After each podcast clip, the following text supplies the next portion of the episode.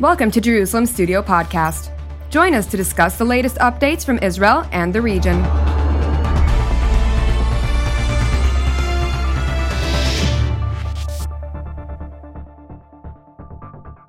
Shalom and welcome to Jerusalem Studio. As a nation whose defense doctrine was based on keeping the smallest possible regular military force, backed by reserves, to be mobilized in times of emergencies, Israel put a lot of stock in deterrence, hoping for wide intervals between wars. But deterrence has many levels and many targets audiences, and Israel has in recent years struggled with updating and refining this notion as it confronts Palestinian terror, Hezbollah missiles, and most especially the Iranian threat, both unconventional and conventional, and perhaps subconventional too. Has Israel been able to develop a credible military threat to counter these challenges, from cells in Nablus to centrifuges in Natanz, to deliberate Israel's state of deterrence as well as that of its allies and partners in the region? Let's turn to Washington, D.C., where we're joined by retired Brigadier General Mark Kimmitt, who is the former Assistant Secretary of State for Political and Military Affairs in the United States. Thank you for joining us, sir. Also joining us from elsewhere here in Israel, central Israel to be precise, is Brigadier General in Reserve Doron Gavish, who is a former Air Defense Chief at the Israel Air Force. Thank you for joining us as well, General. Thank you. And with us here in the studio, joining us uh, is Major General in Reserve uh, Gershon Cohen, who is a former uh, Army Corps commander, among other uh, long list of positions, of course, in the IDF, and uh, TV7's uh, editor at large, Mr. Amir Oren, uh, who hosts Powers in Play, Watchmen Talk, and so much more. And we'll start with you, Amir. Give us a broader understanding to the, the framework of today's discussion. So it's quite a sneaky term, deterrence. And then when we speak about it, we also mean coercion. Um, how do we uh, coerce, compel other parties uh, to uh, either do what we want or undo what they were going to do um, before um, uh, we acted? Let's take the example of what happened earlier this week um, in Israel when the Israeli uh, Defense Forces, along with the Israel Security Agency, surprised and struck at uh, Palestinian uh, Islamic Jihad targets. Uh, obviously, uh, this particular uh, Islamic organization was not deterred by earlier Israeli actions because a week earlier it struck Israel. It uh, launched rockets into uh, Israel. But the question is, following this particular strike and sparing Hamas, at least uh, in the first uh, stage of this operation, is Israel deterring Hamas? Um, how does Hezbollah in Lebanon view what has happened? Obviously, it's uh, discriminate. Israel decides what uh, targets uh, to hit when, and Iran is watching from afar, trying to learn its own lessons from that. Another question is how long can deterrence last before it expires? As you said, there are intervals between wars. Um, there is an end uh, to deterrence. All of that uh, is obviously being studied both in Israel and in more hostile places. General Cohen, I'd like to start uh, with you. Within the equation of deterrence, of course, there is the, the factor of uh, credible military threat, which should be credible to the enemy. But how do we actually measure deterrence? No way to really measure it. It is actually, you can laugh about me, like try to m- make a criteria for measurement of love. And actually, the same troubles that we can find with love are really found in deterrence. For example, if A is greater than B and B greater than C, it means A greater than C as well. This is transition in logical uh, con- conclusions. But if A loves B, doesn't mean, and B loves C, doesn't mean A loves C. It's the same about the deterrence. A could deter B, B could deter C, and no way that A could deter C. It means that it is an illogical concept, as Amira exactly defined it. And even more than that, if we are going back to Anwar Sadat, he was absolutely deterred from Israeli superiority regarding air force and armor capabilities.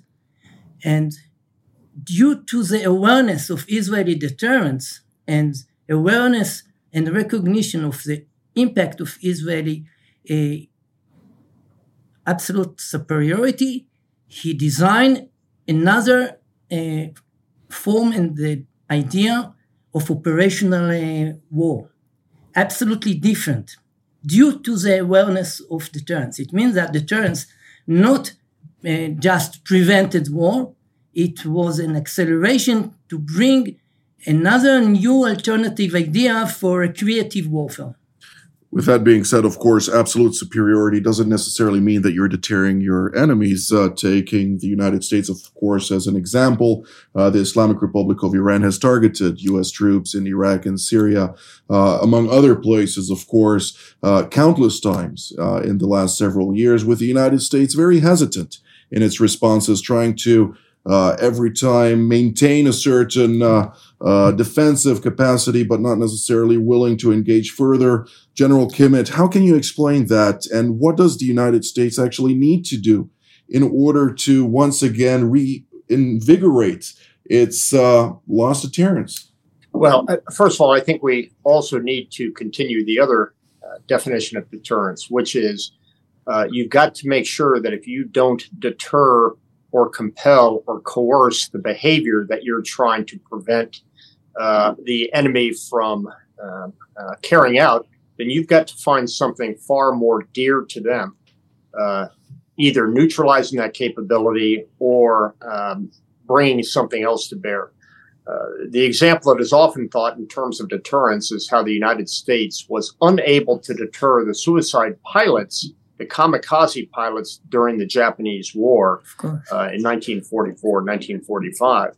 Uh, so it was very clear that we would not be able to deter those suicide attacks unless one, we had a capability, a military capability to prevent those attacks from having an effect.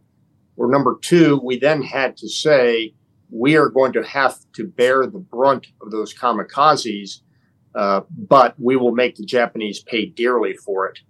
Uh, I don't think we're anywhere near that uh, to your question about Iran. Uh, we are continuing to pursue, right or wrong, a diplomatic path. Uh, it is clear that Iran realizes that we are unwilling to use military force in response uh, to their attacks against both our allies and U.S. troops.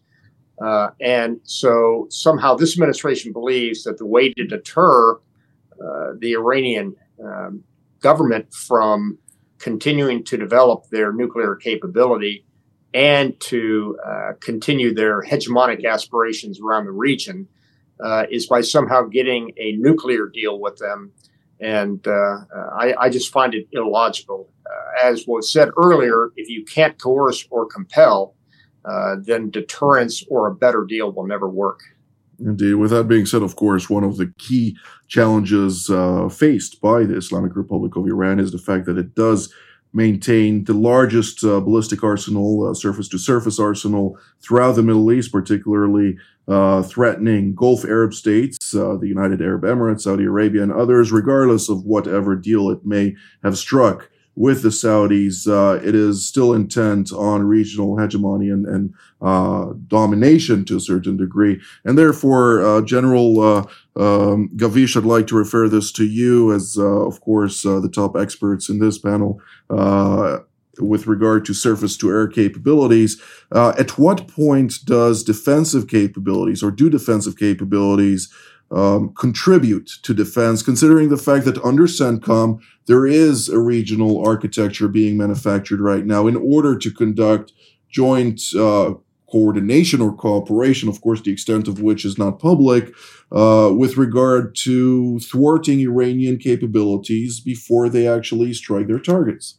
I think contribution uh, is really the, the keyword, uh, the, what you just mentioned because when we're talking about uh, about defense and before we talked about uh, deterrence this is all part and if we're looking from from the israeli point of view this is a part of a strategic uh, defense uh, strategy which have a few components. One of them is the attack capabilities, one of them is the defense, the passive and offense, the alert, and the deterrence. So uh, it is important to say that uh, once we are talking on each one of those components, we have to understand that it is part of a strategy. And by the way, th- this week we saw that uh, it was Israel initiative. Uh, so we saw the attack this time was uh, was first. So going back to your uh, question, uh, I think that uh, it is part of the deterrence because in, if we're looking on the Iron Dome success, for example, our enemy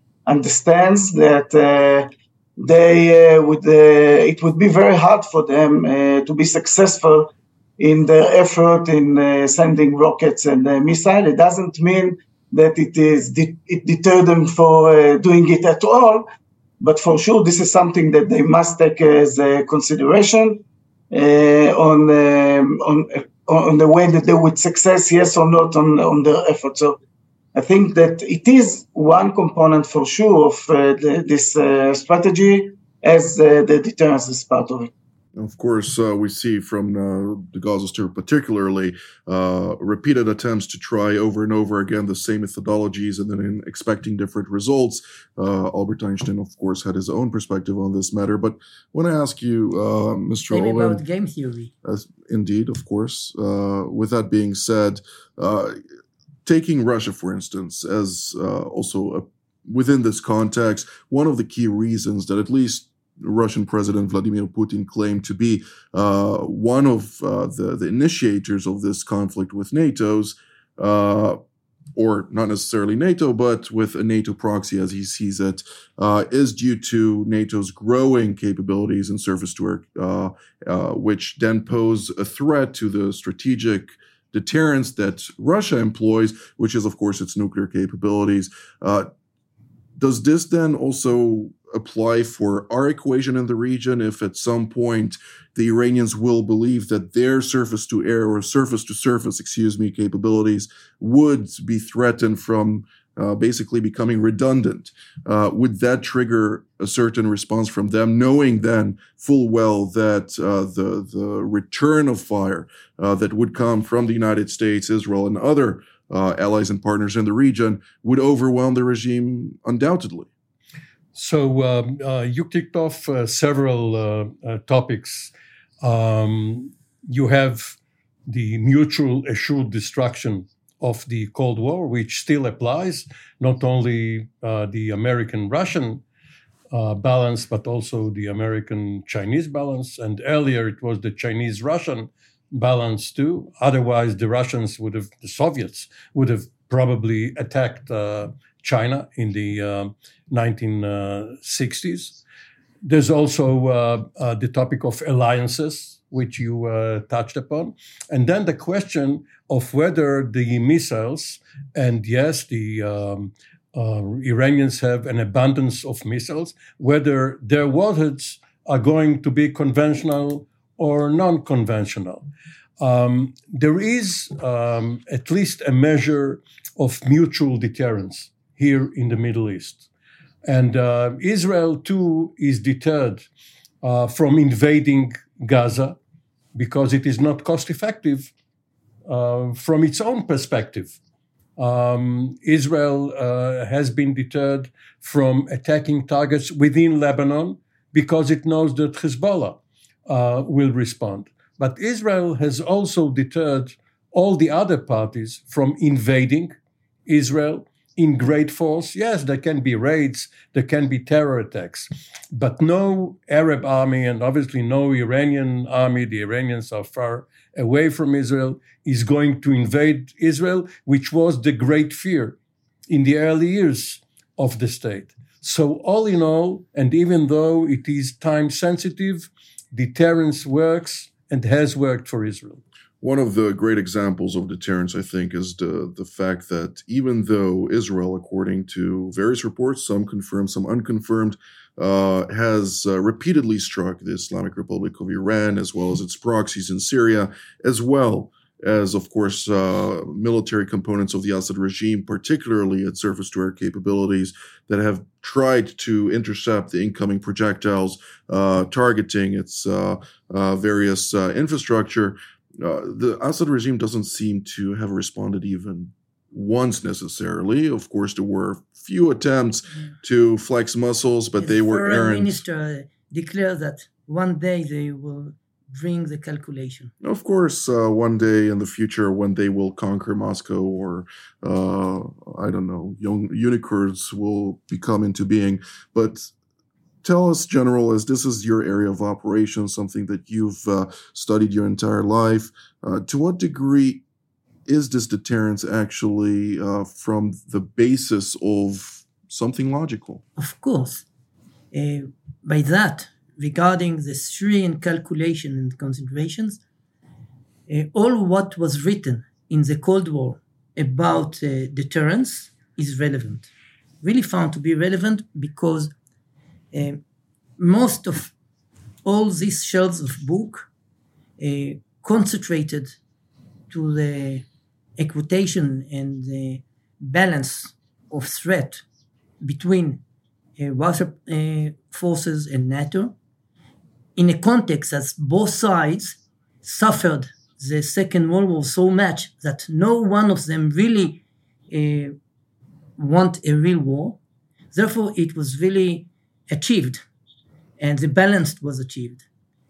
Regarding the Syrian uh, uh affairs, Israeli-Syrian affairs, actually, the deterrence uh, brought to Israel after 1973 decades of stability even in 1982, in times that we invade Lebanon, even in times that we engage with Syrian forces inside Lebanon, and much more than that in 2006, that we invaded again and engaged with Hezbollah in Lebanon, and the front in Israeli-Syrian border was quite instability, not instability, but under stability due to that deterrence.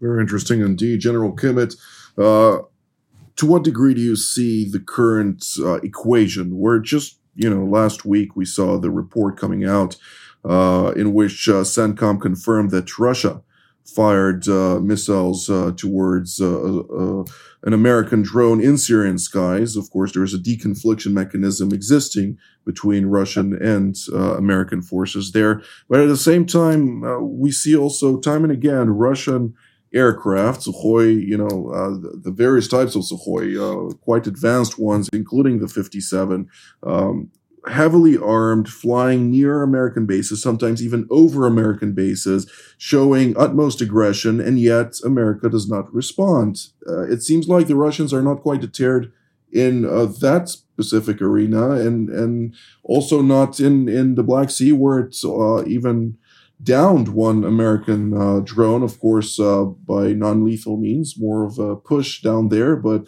uh, it seems like there, this equation is again not materializing into the, the way uh, which we'd expect uh, the most strong military in the world to be perceived as. Yeah, well, I, I think the whole issue of overflights and uh, playing chicken in the air, that's been going on since the beginning of the Cold War in 1946.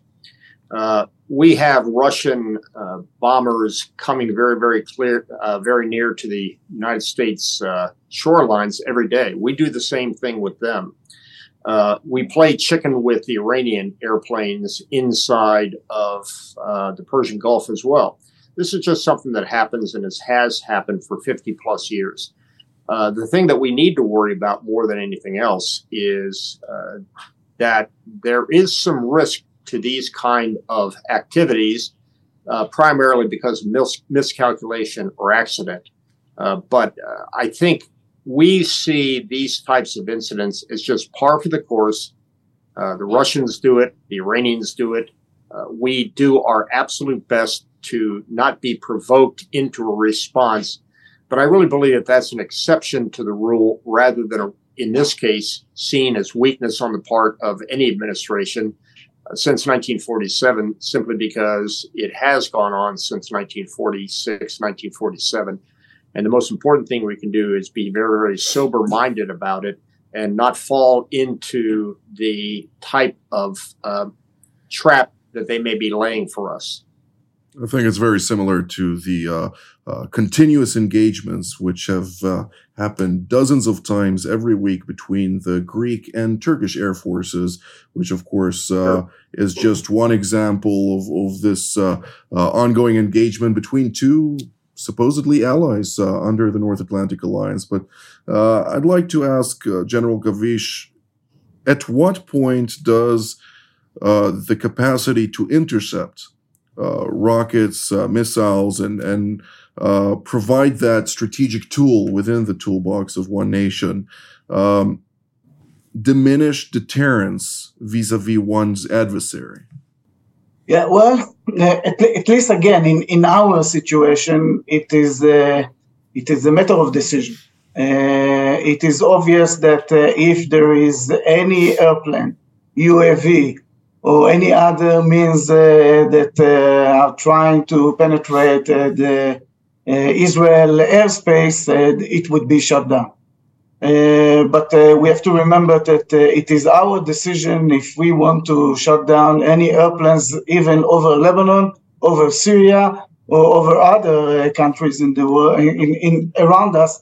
This is something that it, we, it, it, could be done by by Israel. We have those uh, capacities, we have uh, those uh, relevant systems to do it. So it is really a matter of a, of a decision. do we want to do it? Yes or no? So uh, going to your question, the answer is yes. This is uh, this is something within the tools uh, that Israel have. It could be with the surface-to-air missiles, but also, of course, with the with the airplanes. And at least on this part of those UAVs and airplanes that uh, try to uh, penetrate the airspace of Israel. Intentionally or unintentionally, we saw that uh, in, in the past, basic, basically in all occasions, uh, those were uh, intercepted. Mm. So, yes, the, it is a tool that is being used, and, and, it is only a decision. And of course, it allows to deal with situations in which normally certain uh, uh, militaries would be deterred from action, uh, considering, of course, uh, the consequences to one's home front or the rear. Uh, Mr. Oren, we don't have very much time left, and I'd like to hear your position. But after you uh, provide that position that you would like to state, what could you advise?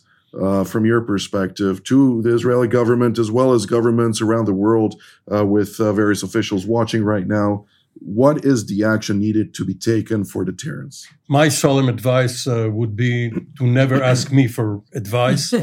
Um, um, I wouldn't uh, hear my own advice uh, anyway.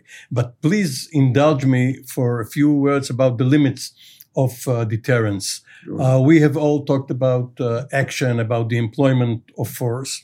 Uh, you know, um, in um, the military, uh, let's say uh, General Kimmitt's army, um, there is a difference between what the, um, the, the staff, the branch does, men train and equip, rather than uh, the uh, command of forces uh, in the field.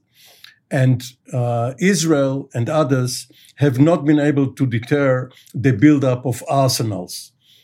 Israel um, he's probably deterring others from building nuclear arsenals uh, because it has demonstrated that it will not stand for any such reactors, for instance, uh, uh, coming um, uh, critical.